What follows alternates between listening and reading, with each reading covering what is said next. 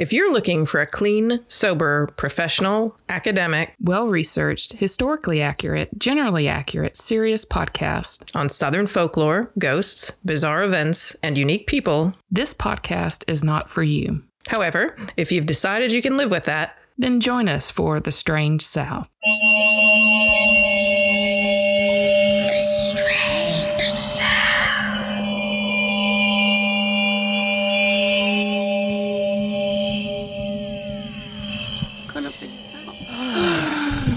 That's a very tasty cocktail. God damn. I just want to sit here and drink it. Well, Very we can. We got one more each, though. That's it. Or you just have to drink the moon. Well, it's because they're strong. We have You to remember just that they're actually have strong. to drink the moonshine on your own. Mm. Nothing but moonshine. Is that a song? Do you know that song? No, I was about to sing Soul Shine, but I'm not going to. Mm. Because it, reminds me of my friend's funeral. Okay, that got dark fast. Sorry. That's why I stopped singing it. but moonshine, Woo! it's good. Moonshine is good. Boom, boom, boom, boom, boom, boom. Especially with this crunchy apple. Ugh, I love Honeycrisp apples. ASMR. ASMR. Malcolm. So many Um, side jobs we could do. Sorry, go ahead. No, side jobs. No, absolutely. all the side jobs. We should like make a documentary of all the side jobs that we do and don't get paid for. And then maybe we'd get and then paid, maybe we'll get paid. paid for the documentary. There's no way we'd get paid for that time. no, it's like every like person out there right now. is Like same. Mm, let me Just one more. Sorry.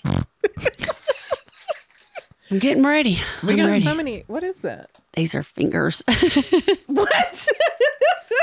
They're kind witches' show is fingers. Yeah. They're witches' fingers. And I thought, Oh, they're like the long. they're the ones I bought for the live show we never gave out. But here, everybody get a witch finger. Mm. Mm. what are we supposed to do with Point these? at each other Oh, with it. Oh, actually, like pick your nose.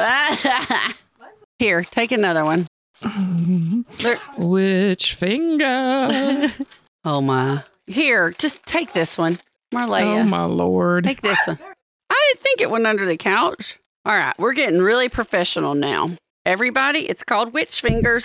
Sorry. This is obviously the way I respond to the world today.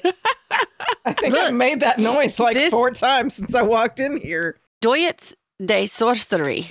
Mm, sorcery finger. Sorcery of fingers.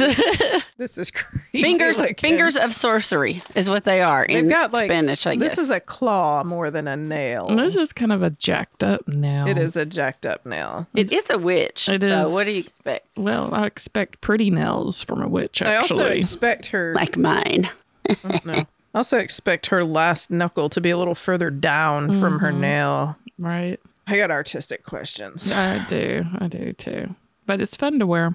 I'm probably gonna poke my eye out. It's a green finger with a red pointy fingernail made of rubber, just to let you know. Nothing spectacular here. It's a little And it can be yours too for 19.99. but only because we've worn them. Sell Oh, this yeah. on OnlyFans. Only fans, witch fingers. oh my I wear mine on my pointer finger. on your bird finger. Hey Marleah. Hi, Patrice. Hi, Courtney. Hey Courtney. Hi, y'all. I love- She just sits there and looks at us like, "Say my fucking name." you did it. You did it. Cheers to Cheers, you. bitches. You didn't need any prompting today. I'm so proud of you. Why are you looking at me? She started it. It's in my notes. I actually wrote it oh, down. good job. Mm-hmm. Yep. Mm. So we're just sipping away. Yes. This so, delicious cocktail. welcome everybody to the Strange South. I don't feel like we've really talked about like our podcasts, like the or not really the origin of it, but you know, just kind of new listeners mm-hmm. listening to the podcast. We usually go straight into it, and it's kind of like you just pulled up a chair with us, which I think is what people like really like us. Yeah, they just want to hang out. They just want to hang out. Some people Totally. giving me that feedback. They feel like, especially when they're driving or far away or traveling, they're like, I feel like I was with you hanging out. Right, hmm. absolutely. So I just wanted to do just kind of a quick, nonsensical blurb about who we are and what we do. We started this podcast almost five years ago, and Marleah and I we research all week and put together a story that takes place in the South, that's South adjacent, mm-hmm. that's you know about interesting people, weird people, horrible people, uh, strange events, ghosts, aliens, Bigfoot, paranormal. You name it. If it's strange and a little bit crazy, then we're going to talk about it. And we have our bartender, Courtney, who is our BFF here and has all the delicious mm, drinks that you'll find on our website so that you can make your cocktail or mocktail and listen to us as you travel along. Yes. And I just wanted to like restate that's that's who we yeah, are. Yeah, I think that's good because someone asked us the other day. Well, uh, actually, Yeah. the head of our social media or media at Jax State was the one who was asking you that Oh, question. yeah, exactly. At the exactly. theater, at the show this week when we went to the Yep. theater show. And I do want to mention that it we are coming up on our five year anniversary of something that we have done consistently, almost consistently, pretty consistently, kind of consistently, but we're still here in five years. That's a pretty big accomplishment. It's for us, for me personally, it is huge. Uh, the I anniversary can't believe it. is December know. 13th when I first texted Marleah. And um the yeah, my I don't even know what you call it, manifesto. I mean it was it was long. like, here's what we're gonna do. this is what we're going to do. So we are planning to have a shindig Mhm. something we've in, in the work. So if you're a long time listener, a big fan, um, just keep listening because we have plans. Haven't solidified yet. It's going to be happening next in 2024 because right now, if we try to plan anything with the holidays, it's just not going to happen. No, we're kicking into Thanksgiving right yeah, now. it's too late. It's too late by now for us to find it's some too place. late. So we're, you know, we and we want to do it right and um, have it be memorable. So, But it's not going to be like December 2024. It's going to be like January. Yeah, we're thinking, yeah, the first of the year, something's going on. Also, know that if you're a patron of ours, uh, if not, you can go to Patreon uh, and search the Strange South podcast and become a patron for $3 a month. I am putting up Courtney's recipes a week ahead of schedule. So I'm posting this this past Friday, Sunday. I don't know when the fuck I'm doing it, but it- it's been, you know, in a week. If you're a patron, you should already have um, this delicious drink. However, the problem with this, and I'm sure you can substitute with like one of the moonshines Yeah. that you can get at your local liquor store. Yeah, But we were gifted a wonderful homemade moonshine by one of our favorite people, fucking Kellyanne. FKA. FKA. So we named this cocktail after you, Kellyanne, and we are enjoying it right now. And thank you so much mm-hmm. So for this it. is the FKA. So she brought us some special moonshine to the live show, which we talked about on last week's show or two weeks now. when Right. you hear this. And that prompted me. And that week I did say I was going to do something with it because we are getting into Thanksgiving. So when this comes out, it'll be basically right the week Mm-hmm. before Thanksgiving or the week of. It's apple pie. Mm, we'll be three weeks. Yeah, 2 or Mm-hmm. three weeks out. hmm Yeah. So it's an apple pie moonshine. So it does have, it did have apple and um, cinnamon sticks in it. So it made it very, very sweet. It looked like a mason jar full of granny's sweet tea, is what it looks like. It's that dark, you know, like what my grandmother used to make. And what I did with it, knowing that we can't just drink straight moonshine tonight on a Sunday, which we could. Oh, we could. It goes And down we really have easy. before, and we have regretted Yeah. it on Monday morning. So I decided to mix it and make a cocktail. And I was like, how do you kind of dilute it? I can't add other liquor to it. I'm not going to add liquor to moonshine. Although vodka probably I know vodka would have. go. I know, but I'm just. I know, I know. Thank you so much for not vodkaing moonshining us. So I just added apple juice, like 100% juice, so it would it would cut some of the sweet, some fresh squeezed lemon juice, some apple slices so they're good and crunchy in there. And I made, I forgot a little bit, tiny, maybe a quarter per serving, um, quarter ounce of honey simple syrup. Ah, nice. So it has a little honey in it now. nice. Is that all? I think that's all. Yeah. You the said moon, lemon juice, right? the moonshine, moonshine, lemon juice, apple juice, and a dash of kind of honey. and if you simple syrup. want all the you know list of proportions and and ratios and all that become a patron. Three dollars it's like buying us the cheapest cup of coffee. It's buying one of us the cheapest cup of coffee um, each month and it really helps us keep the show on the internet radios so we're not having to pay out of pocket as much as much. as much we drink a lot. yes Help us. help us drink a lot no no no we're good we're fine there Just kidding. Okay, let's see. Oh, we do have some upcoming guests that we're Oh, yeah. inviting to the show. Uh, probably you'll hear this in in December, maybe January, depending on when we can get them in the pod basement to record. But we have two that I'm thinking of right now that we're very excited to come in to do listener lures. Oh, I don't know who we're talking about. And- so, woo, surprise to me too. Yay! and you know, oh, uh, okay, I, I don't want to. Yeah, I don't want to tell anybody. It's a surprise. okay. Yeah. So we're excited about that, listener lures. And let's see what else we got.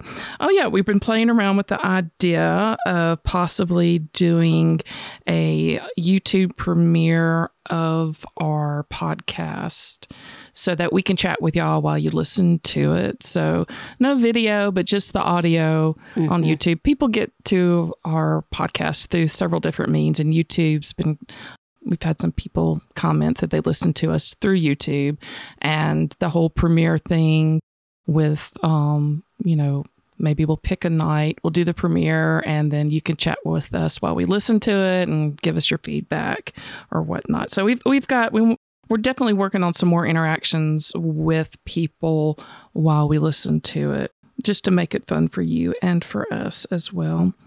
And we do appreciate everybody that writes in, everybody that talks to us about stories that they've heard, stories that they want us to do. And we just want to know, want you to know how much we truly value you. Yes, we do. Yes, we do. Yes, we do. All right. So that is my, that's my front end, my intro.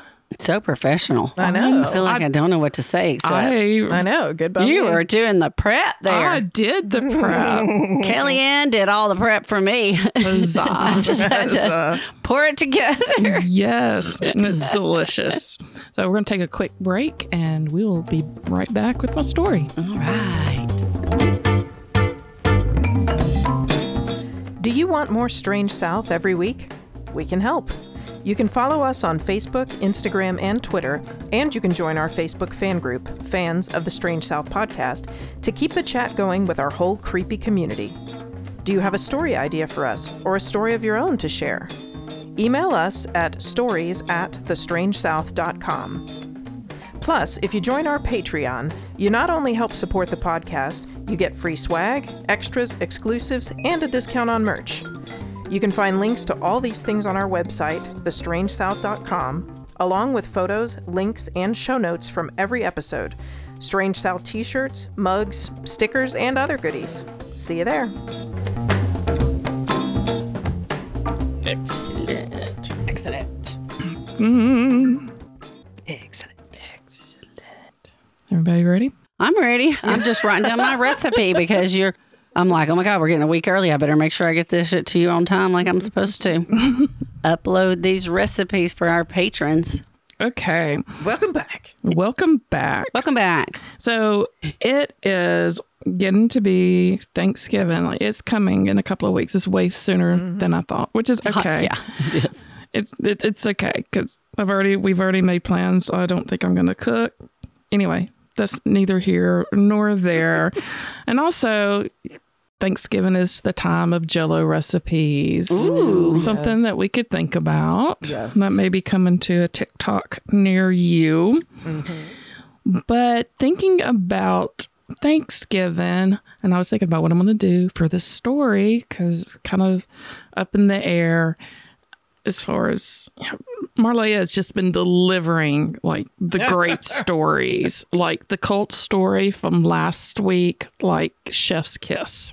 Oh, yay. So good. So, and, and the thing, the story that you told again at the uh, show, Chef's Kiss, like you have been just like knocking them out. I was like, fuck. You too. Oh my God, you have to. I was going to say This is going that commercial. to be not as good, but it's going to leave us something to talk about because with Thanksgiving, uh, for some reason, I was thinking, let's talk about cannibalism. oh my. So why would you not? We're giving thanks. We're eating things. Oh my God. We're God. eating And things. we're eating things. And We've watched Yellow Jackets. Oh, I have I haven't watched that yet. Um, but anyway, so I was like, yeah, so let's see how many southern cannibals there are. Oh my. And there's actually, well, documented. There's not that many. Oh, But I did um and and the, the couple of the cases that I did find were like mountain men living in mountains away from society and having like poor health, starvation, oh, and and such. So I think that was more of of that kind of story instead of something like a Jeffrey Dahmer. yeah. However, our tale takes place in Cleveland, Mississippi in the late 1800s. Mm-hmm. And Cleveland is like the heart of the Delta. It is cotton back then. Uh, it's cotton plantations after the Civil War. It was still cotton plantations. Um, and Cleveland was named, and, it, and it's very, it's not very close, but it's near. Anything in the Delta is going to be near the Mississippi River. Cleveland was named after Grover Cleveland. Who do y'all Oh. know who that is? Like the the president. Yeah. President, Yeah. Oh, fuck, y'all are smarter than me. Was he the president? I was like that President fat, or was he the president that Cleveland. was short lived? I think he may have been. Well, he served. He's our twenty second and twenty fourth president. Oh, so maybe and he, was didn't the look one. fat. Oh, He didn't look fat, but I mean, I wasn't like looking at him to like, is that fat? I mean, like, I how? don't trivialize people's entire personalities into one thing. Oh, Yeah. so I, I could, but no, my whole thing was like Grover. We had a president named Grover. I just know because uh, there's like uh, high schools and some show I've heard people say this more than like I just knew it was Grover and the name Grover too. I was just kind of Yeah. like, oh, Oh, well, I that- remember that name, but I didn't know Cleveland was. Yeah, yeah, it was named after him, and it um, Cleveland also is, you know, like I said, nestled in the Mississippi Delta, and it is the backdrop for the birthplace of the blues. Hmm. In fact, in Cleveland, there was a Reverend C. L. Franklin who was a gospel and blues influencer at the time, who also preached at a Baptist church, and he happened to have three daughters. One daughter's name was, you know what? I think I wrote this down wrong. Grover. It was like, I don't know. One one daughter was named daughter number one. I'm so sorry, uh, Carolyn, and the last one was named Aretha. Hmm, the actual the Aretha. Aretha Franklin. Oh, So her dad was from Cleveland or preached in Cleveland and was also a gospel and blues singer himself. But another person who was born during the late uh, 1800s was a guy named Alonzo Robinson. So Alonzo Robinson turned out to be a grave robber, a murderer, a cannibal, and a suspected serial killer. and I listened to a podcast named Fruit Loops podcast. podcast. FKA. Yes, thank you. I wish I could blame FKA. It's just my brain. So this podcast that I listen to is called Fruit Loops, which is totally appropriate for me. Fruit Loops, and it's hosted by Wendy and Beth, and it focuses on crimes by serial killers of color.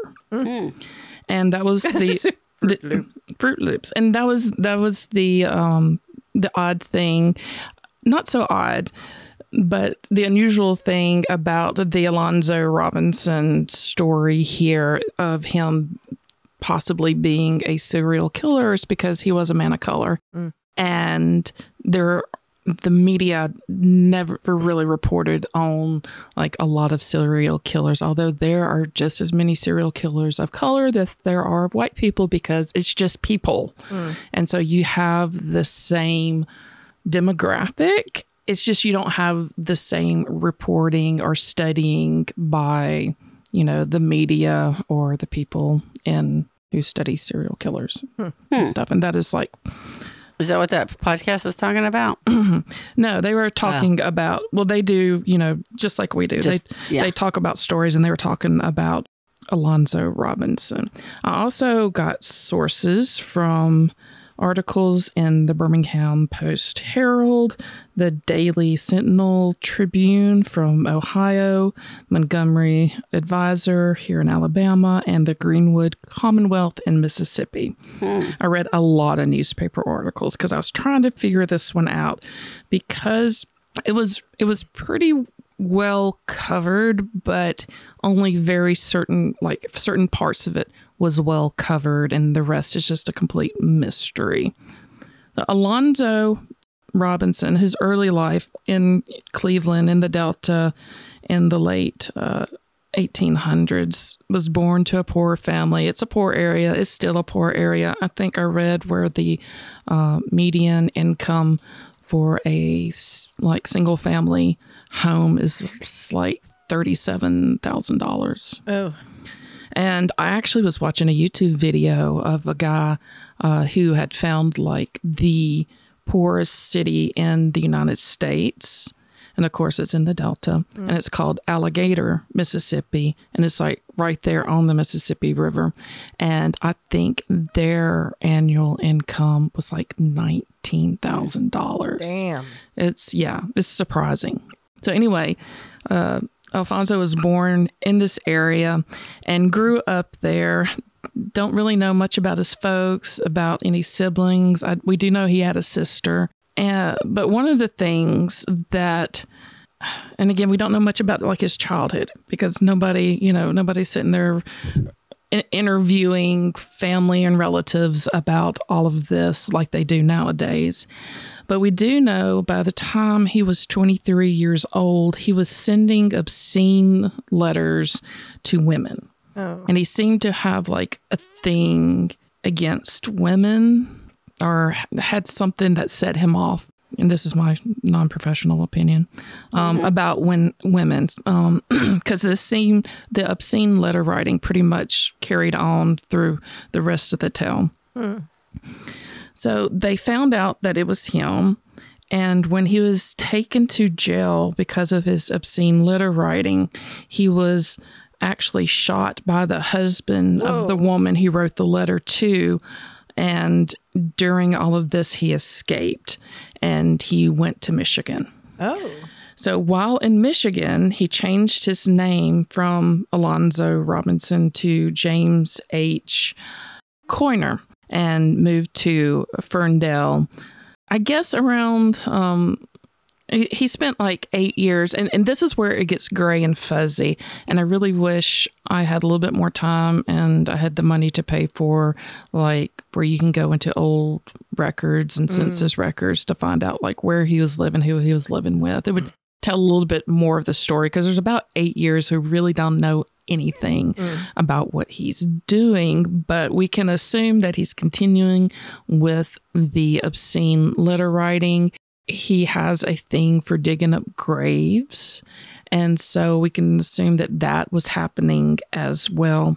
was he like taking stuff? He or- was, yeah, he was, he was taking things from female, from female graves. Mm. We do know that he was in the military in World War One, and World War One was from 1914 to 1918. So all of this happened after the war. He was in actually the um, the Army Engineer Corps. So, you know, he was building things and and all of that during the war. I don't know if that carried over until, you know, in after the war. Like I said, it's no we don't really know because I don't have the records, and nobody online has really talked much about this guy and has really deep dove into this. So most of this is speculation. We do know that, uh, you know, when he went from Mississippi to Michigan, he uh, changed his name. We also know he went from like Michigan to Indiana, and also we think he may have gone to Ohio. So he was kind of this in this Midwest area. But in 1927, he uh, was caught robbing the grave of Miss Grace C. And he was sentenced to serve one to 10 years in an Indiana penitentiary. When he was doing this, he actually served like seven years. While he was in jail, the person that was living in his old house that he used to rent went up into the attic. And I think it was a young boy who Oh, went no. up into the attic and found this trunk. So uh, the same year, this is February 1927, this young boy went to this trunk and found four skulls wrapped in newspaper hidden beneath an army uniform um, in Ferndale, Michigan. And there was also uh, names of women from Detroit or names of women in Detroit and their addresses. And they said that these were like the kind of upper society white women uh, that he had a list of. But so they found like these heads and they you know didn't know where it came from and but they found a letter to uh, his sister and that's where they got his name from and so they you know looked for him and they found him in jail and they were like where you know where did these skulls come from? They also found i meant, meant to say they also found braids of human hair in the trunk as well. So he's in there and he's like i you know i rob graves I, I dig up graves. They're just from graves. And that's basically all he said about it. If there were bodies or if these were people they they want to say maybe one or two uh, could possibly have been murder victims because there was like blood matted hair but also if there was graves you would think that you know maybe that would happen too but i don't know i don't know the embalming process i don't know like if you decay you know and you're embalmed then They wouldn't have been embalming then. yeah. Not in the Okay. twenties. Okay. So I don't- so it could have been just, you know, the nastiness of digging up a dead body and not necessarily a murder victim. But again, we just don't know. It's all speculation. And the case really went nowhere. They really couldn't pin anything on them. They at the time they couldn't identify who the skulls were. They could just take his word for it that, you know, he was holding skulls and nobody knew where they came from. Nobody was missing skulls. In June of 1934, he was paroled and he returned to Cleveland, Mississippi, and moved in with his mom. And of course, he automatically resumed sending obscene letters to women. So like obscene. Did it clarify like what does Nobody, nobody published a letter, and I mean, they really wouldn't. Um, at this time, I don't think you know yeah. it's not really tabloids. It's a, it'd be again sometimes like when you go to um like ancestry.com and you Mhm. start looking in records sometimes people will have like family stories Mhm. and they'll talk about like oh yeah that was you know my great great great great great and we have a letter kind of deal sometimes you get like in gold mines like that of stuff that's published in those um, ancestry uh, websites but i have not looked so i do not know and this is really what i could scrounge up because there's a lot of conflicting information out there most of this uh, I tried to verify through the newspapers of the time, but the newspapers of the time also were very racist Mm-hmm. and they were also inaccurate and just uh, stereotypical uh, of what they reported and very one sided. So it's kind of hard to take that. They were, you know, as complete truth Mhm. what they were reporting. Okay, so he's paroled, moves back to Cleveland, starts writing letters again. The skull case was dropped. But things back in Mississippi escalated very quickly. In December 9th of uh, 1934, so we're still in the same year. It's like he went to jail seven years, got out in June.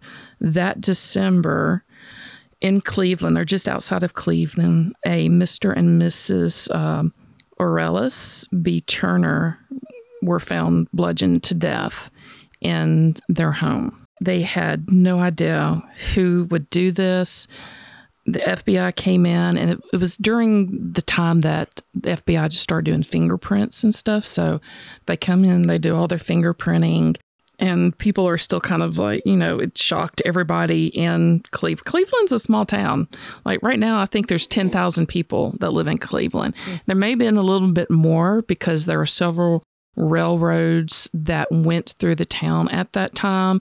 And of course, it's there, you know, the cotton boom was still kind of in play, even though uh, emancipation and, and all of that. So I, I wanted to say it probably during this time was like a little bit more active than it in later years. So, you know, the FBI came in, they couldn't arrest anybody, they didn't find anybody. What happened when the Turners were murdered? There was a six year old boy that they had that actually got hit on the head and was left for dead. And he said that there was just a big man that came in uh, that he saw. And so he was really the only witness, and he just kept emphasizing the word, you know, he was a big man. Well, I mean, to a six year old, everybody's kind of big. Mm-hmm. So, you know, that's really all they had to go on. So they ended up, you know, arresting a hitchhiker named Roy in Shreveport, um, Louisiana.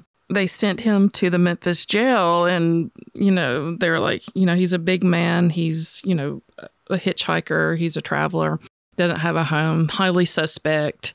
Uh, he probably did it. So they sent him to Memphis and they were like questioning him and stuff. And he's like, Well, I guess I killed somebody. You know, he was like, I don't know why I'm here. And they asked him, Why are you here? And he's like, Well, I guess I killed somebody. So, well, that's a weird thing to say. Yeah, it really is. And so he stayed in jail for a little bit. But during this time, something else was happening. I don't know when this started, but like during this time, uh, there was a postmaster from, I want to say Indiana, who was tracing obscene letters that were being sent to women in uh, Indianapolis. And he he found that they were coming from this post office in Mississippi. He came down to Mississippi and they like you know, staked out the place and they waited for the guy who was, you know, supposed to come and, you know, send the letter so that they could catch him. And they were sitting there in January 12th of 1935. Alonzo Robinson walks through the door and he picks up his mail from Indiana, from Indianapolis. And they're like, We gotcha. And he pulls out a gun. Mm uh, but they have more guns. So he surrenders his gun and he's like, okay, you know, uh, I'm the obscene. He doesn't really say anything. But when they empty out his pockets, they find human flesh. Ew, what? Ew. And Mr. Turner's watch, along with other obscene letters that he was mailing out to women. So they caught him for the obscene letters but then once they found Mr. Turner's watch and the flesh, they were like, "Oh shit, this is this is something else." Is that just you just keep that in your pocket like that? Well, he he he told somebody I read somewhere that he liked the way it felt. Ew! Oh my god, it's like his fidget spinner. It's like Rubby. Oh my god! It was a f- fidget, fidget flesh. My, my pillowcase. oh my I god! I think that would feel the same. No, no, no. Soft and smooth. And so when cotton. when they went to his Mississippi home, they found portions of human flesh salted and cured oh, gross. with what appeared to be teeth marks on it course, they were like, obviously, this is the guy who killed the Turners, Mhm. and you know they they found the they found all of this flesh. They found you know he had a gun because one of the Turners was shot with the gun, and they found the obscene letters. So the postmaster from Indianapolis was like, "Huzzah!" Uh, and when Michigan found out about this, they're like, "Hey, you know." We were looking at him because there was four skulls in a um, you know, trunk. Could you ask him about that? Maybe, you know, we can find out really what happened and if like he murdered these people or if what he said was true or he just dug them up.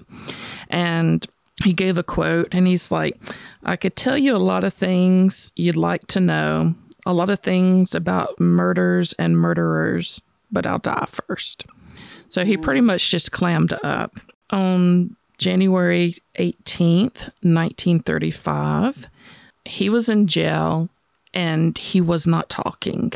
And he was being like, everybody was really frustrated because, I mean, they've got him for the murder, but he wasn't like saying anything else about any possible anything. And he also denied, he's, he, he denied killing them.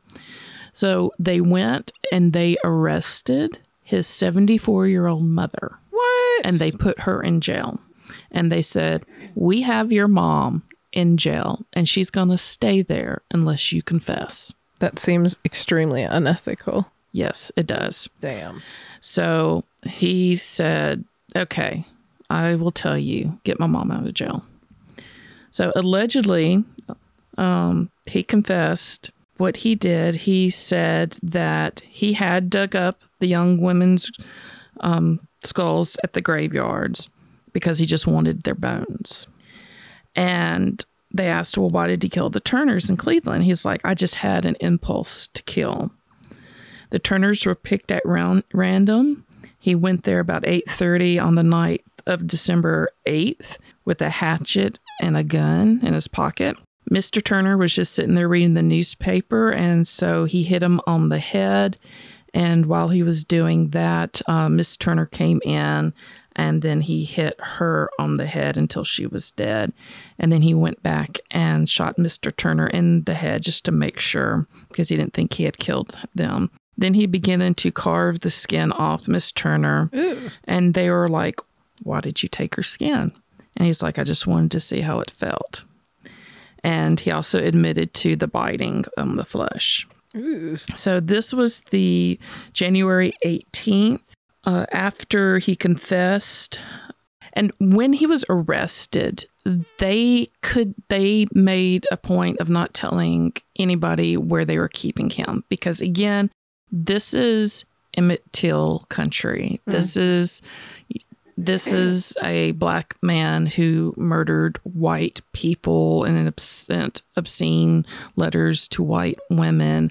And so you can imagine the mob that was getting ready to get this guy. And they knew this, so they kept his location quiet, which was really interesting that they were able to do this knowing that a lot of the people in law enforcement at the time were also Klan members. Yeah, for real. So they actually did that and they ended up calling in, and this is way over the top, and I don't understand this. They called in 200 National Guards to be there during the trial uh, to protect him and the people from the mob it was like it was ridiculous. Like he was literally on a train. I forgot where they were keeping him but wherever that was he was on a train. It was him and 200 national guard men traveling to this courthouse to be tried. He was tried on february 4th well he was indicted and he pled not guilty. However the same day he was arraigned tried found guilty and sentenced to die by hanging all in the same day. Wow. It was very speedy. The state had seven witnesses, all white men. There was no defense. The jury, like the DA showed the jury the piece of flesh he cut from uh, Mrs. Turner. Oh, and, and Mrs. Turner also was with child at the time of her Oh, death. And so the jury of white men took five minutes to find him guilty. Like, I think it probably took more time to get up, walk back to the room than it, they, you know, mm-hmm. because they already had their minds made up. So on March 5th, like a month later, he was executed and hung in Bolivar County Jail in Mississippi. So from the time of the crime to his hanging, it was 86 days. From the time of his arrest uh, to the time of his hanging, it was 52 days. It was very speedy, quote unquote, by the books. Uh, but he was guilty. You know, they had him dead to right, but we kn- knowing, you know, the area and the time, um, him being a man of color, he, you know, he had no chance. He had no chance of representation. All right, so that's horrible. That's horrible. He was a cannibal. He ate. He liked the feeling of flesh. All of that. There's something interesting that's also connected to this story. We know that when Robinson moved from Mississippi to Michigan in 1918, there's a period of eight years that we don't know what's going on. And we know the period that he got out, that there was so much going on, like everything, like he was just ramped up. So it's kind of hard to believe that during that eight, those eight years that w- there was nothing going on. There's there's not other grave um, digging and possibly murders and and cannibalism and all of that that's going on. Uh, but we just have we have no evidence of it. But something that's possibly connected to this in the fall of 1925 in Toledo, Ohio, there was um, a madman terrorizing women for two weeks. They called him the Toledo Clubber. There were 12 women attacked. There were five women who died from the assaults. Uh, survivors were left severely wounded, and the attacker used a heavy object like a bat or a club, and he would sneak up behind them and smash their heads in until they were dead or appeared dead. So it's a little bit different. I don't know if it's different or not because Robinson killed the Turners with the like a hatchet um, to the head. So he beat them with a hatchet. So the first attack, you know, the woman survived. The following victims, they were on a dark street, snuck up behind them. They survived, but later succumbed to their injuries. The second victims both provided the police with a description saying the guy was like big. He was a big, tall guy. And of course, it, you know, the weeks during the weeks that this happened and daily attacks, it caused like a citywide panic. Someone among the dead was a woman named Lily Croy, who was a young school teacher. And so they started pulling in like people with mental deficiencies um, and and started you know like you're you're it kind of deal. You know they're, they're just pulling in everybody because everybody was in a panic.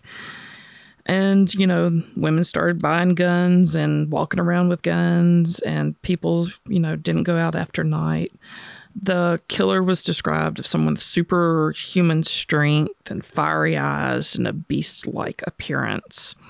Although he probably they probably just looked like a normal individual. But the attacks had everybody on edge for those two weeks. It remains an unsolved case. And they try to pin it on this guy who um, confessed to he was in jail and he confessed to killing one of the ladies but they think that he was just kind of just talking rubbish in jail so he actually was executed for killing a, a girl on a whiskey fueled crime spree so all of this happened. There's lack of all the evidence. So how did um, James Croiner or Coiner or Alonzo Robinson come into play here? It is said that he actually during this time spent a couple of weeks in Ohio, mm. in Toledo, and when they went and found the chest and ha- that had like the skulls and the letters to his sister one thing, there was a second chest, and that was sent to his sister in Mississippi. And again, there's no follow up with this. And he said that in the letter, it says, you know, be sure to um, get rid of whatever because that could do me in kind of deal. It was very vague. It's like, please get rid of this um, because this could be used as evidence to do me in. We don't know if like the MO is different from the killings or if it's kind of similar enough. We do know that he went after women. He like even Miss Turner, you know, he took her flesh only. Um, he beat her head in a little bit more. And one of the things that they didn't disclose is that some of the Toledo clubbers victims were missing their heads. Mm. And then it just Oh comes. shit! They were really missing their heads all the all together, like it could but I be. can't find I can't find any evidence, but they they didn't publish this because I think this was something maybe that the police were keeping close to the chest as something that only the murderer would know kind of deal. But again, I don't know. There's not enough follow up. Mm. Cold case. Um, we'll never know if he was connected to it or not. We'll never know who the foreheads were Mm. that were in his trunk and what evidence that his sister got rid of and what happened during those eight years that he was in Michigan. Hmm. So that is my story about the Cleveland. They called him um they called him the ghoul. Mm. the cool. The That sounds ghoul. appropriate. Mhm. yeah. Ugh. Ugh. It's like you wish there was more information, but you kind of don't. Yeah, exactly. Mm. Exactly. So that was the only uh, cannibal that I have found in Mississippi. Probably not the only cannibal that has ever been in No, Mississippi, probably not. but the one that was reported on. So happy Thanksgiving. Enjoy your dinner. Enjoy that beef jerky. Turkey. Turkey jerky. Oh, Lord. God Almighty. Thanks, you guys. Thanks for listening, and we'll talk to y'all later. Bye. Bye.